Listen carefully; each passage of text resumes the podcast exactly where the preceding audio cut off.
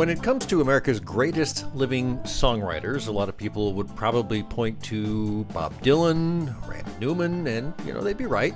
Both are great, both have long careers, both have written a lot of great songs. Uh, many of them as well known as any part of Americana over the last 50 years. You might also mention Bruce Springsteen, uh, Neil Young, maybe Billy Joel, maybe Brian Wilson, Joni Mitchell, Carole King, Burt Bacharach, John Mellencamp. I'm talking living songwriters. Uh, but for my money, you know, I'd point to Paul Simon as one of the best. He owned the 70s charts and radio airwaves, and a big part of the 80s as well. In the 70s, he released only three albums. This one called Paul Simon, it had things like uh, Mother and Child Reunion on it, uh, Me and Julio Down by the Schoolyard, a great song called Duncan as well. And then in 73, I believe it was There Goes Rhymin' Simon, Loves Me Like a Rock, Kodachrome, both really big hits. Uh, but in 75, he kind of broke through to number one with uh, Still Crazy After All These Years, which had, of course, uh, 50 Ways to Leave Your Lover. Good one. Gone at Last with Phoebe Snow. Uh, Still Crazy After All These Years. I think uh, My Little Town, which was also a Reun- uh, reuniting with uh, Art Garfunkel for a song. That was a pretty big hit as well. So, I like I say, he owned the charts and uh, radio airwaves. In the 80s, he released um, Graceland in 86 after a couple albums that didn't do a whole lot, but Graceland sold millions, brought him back around to everyone's senses in the radio airwaves again. Uh, hi there, this is Tim Patterson, Trade Show Guy, and this is Trade Show Guy Monday Morning Coffee for April Fool's Day 2019. No fooling. I admit I've never been good at practical jokes. Um, I do love them when they're good, though. But uh, you know, no joke, just me. Uh, I'm the author of a couple of books: Trade Show Success, 14 Proven Steps to Take Your Trade Show Marketing to the Next Level, uh, Trade Show Superheroes, and Exhibiting Zombies. And I just a couple days ago got a notification from Amazon. Both these books are available on Amazon. It's my best month ever for selling books on Amazon, which is weird because I don't promote them at all. I just give them away to potential clients, and and on occasion I mention them here on the on the podcast and stuff. Uh, but uh, you know they're available as as paperbacks as well as Kindle uh, downloads. So you know. So so why did I mention Paul Simon?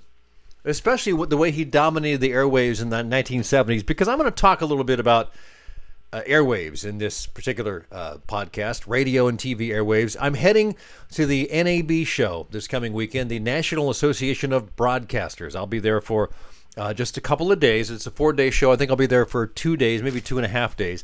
Uh, and even though this is a bit of a preview, I've, I've looked online and looked at the website. I've I've gotten tons of press releases from them. I'll tell you why in just a minute. I'm really not sure what to expect, but I'm excited about going for a couple of reasons. One, I was in the broadcasting industry from the age of 19 till my mid 40s, full time. That was my career. Uh, after that, I became more of a volunteer uh, the last seven or eight years at a local station.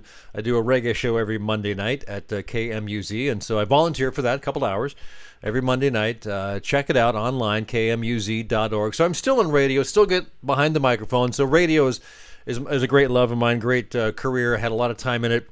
Uh, the, the, industry changed a lot in the 90s, which is one reason I got out. I didn't want to be a gypsy, and, and so many people I knew in radio just kind of you know traipse around the country. They they work three years here, they go four years there. Uh, I didn't want to do that, so uh, I spent all my broadcasting career here in Oregon. Um, so anyway, so so here's how that whole thing came about about me going to this show, uh, the NAB show, which is in Vegas. Uh, last fall, I got wind of a potential interview subject and topic.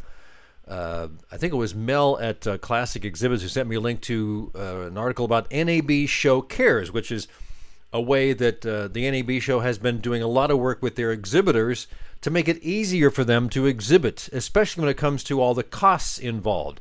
I actually did a long interview with it. It took me a while to get the interview. We finally uh, sat down. I sat down with BJ Enright of Trade Show Logic. I'll have a link to that. We did the whole story in the interview uh, which was posted in January. But during that back and forth with NAB and tracking down people, one of the guys there said, Hey, do you want to come to the show as a member of the media? And I said, uh, sure, I guess. But, you know, I, I do a lot of blogging, I do podcasting, I do video blogging, but you know, I have a trade show exhibit company, so is it okay? And he said, yeah, you know, you can blog about it, you can do whatever you want. So come down. Anyway, so I got invited to the show. They approved my press pass, so I'm going there as a member of the media, which will be kind of fun. Uh, so, what is the NAB, National Association of Broadcasters, as far as the show goes?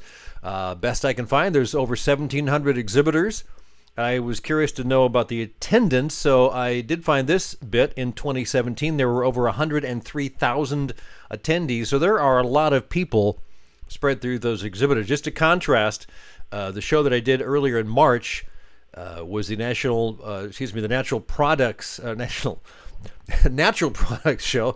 Uh, 85, 86,000 attendees, 3,500 exhibitors. So anyway, so here's what kind of things, if you look through their site, you'll find uh, topics, products, exhibitors focusing on acquisition and production, content creation, display systems, distribution and delivery, industry resources, management and systems, post production, and radio. So be curious to see uh, what kind of new tech stuff is there. I'm sure I'll drool over a lot of it and not understand most of it, but uh, it'll be fun to go there. So, main goals really.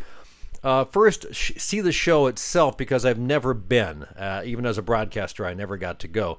Uh, second, talk to exhibitors about the NAB Show Cares program. I'm hoping to get some of them who are involved with how that works and how they're logistically uh, approaching it because they're supposed to help them. And I want to find out how, to, how it is helping them and get them to discuss it on camera if that's the case.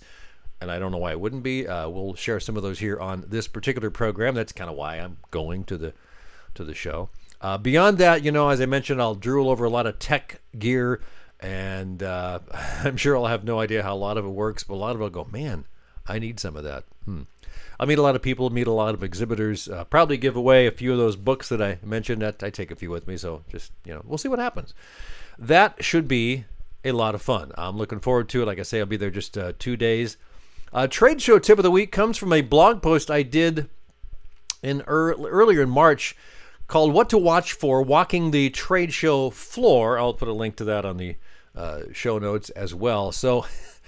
you know, I thought, well, since I'll be walking the show floor, what what do you look for? Well, so when you walk by a booth, I always like to look for the brand and the image. Is it well represented? Are the people in there smiling and greeting you? Uh, are they not pushing themselves on you but making themselves available? Are they asking good questions that engage? What about the booth itself? You think it's made out of sustainable materials? Is it important that it is? Is it part of the message that the company is trying to uh, get out there? Maybe, maybe not. Look to see what new products they have. Are they having samples? Are they easy to reach? Are they doing demos? Are they easy to engage with? If they have a professional presenter, is it obvious that's the case? And is there a schedule for the day's presentations easily available? The booth itself, is it clean and sharp and crisp? You see, oh, maybe ragged edges? Uh, is the carpet spotless and brand new looking? All these things suggest stuff to you and help you determine what your impressions of the company will be. Uh, is the company giving away promotional items? If they are, is it obvious? If they have some sample like things on display but are not for giveaway, is that spelled out? I've seen that before. These are not for giveaway, these are display only. Uh, are they looking to collect business cards in a fishbowl? I, I see that still on occasion. I wonder why, because they're not leads, they're just people trying to win stuff. Uh, what is their lead capture strategy? Uh, are they talking with people? Are they engaging them enough? Or are they just trying to scan a badge and figure that will be enough? Uh, day two, day three, if you're there that long, look for places where the booth might be getting a little, you know, garbage might be stacking up a bit. Personal belongings spilling out of a storage area. Are they taking care of that? And also, I like to look for things like stories and teamwork. Uh, people engage with stories, and the companies that best tell their stories will be the most memorable. So, what stories are the exhibits and their products and the people in the booths telling? Uh, as far as teamwork, is the booth operating as a team? They just seem to be there? They just show up, or are they dressed in some identifiable, you know, same color tees, for example? Or are they just in typical work clothes? Uh, can you tell who's a staffer and who's not? So I'm always curious to see what I find when I walk the show floor. It'll be fun to, to do that uh, next week as well. And to wrap it up, this week's uh, One Good Thing is a book I'm reading called We Cast a Shadow. It's a, a really astonishingly good book. I think it's a debut novel by Maurice Carlos Ruffin set in kind of the post post racial modern South. It tells the story of a very black man, one of the few black men at his law firm, who is desperate to pay for his biracial son to undergo demelanization because he thinks it'll fix what he sees as his son's fatal flaw. I mean, oh, My goodness. Uh, I'm only about two thirds of the way through, and I'm reading it on my wife's recommendation. She said it was one of the best books she's read in years, and it is uh, pretty stunning, uh, even at the two thirds point. I'm sure it's going to have a great finish. Uh, so that's it. Uh, it's called We Cast a Shadow. That's it. Have yourself a great week, and uh, we'll be reporting from um, NAB show here in the next couple weeks with some video.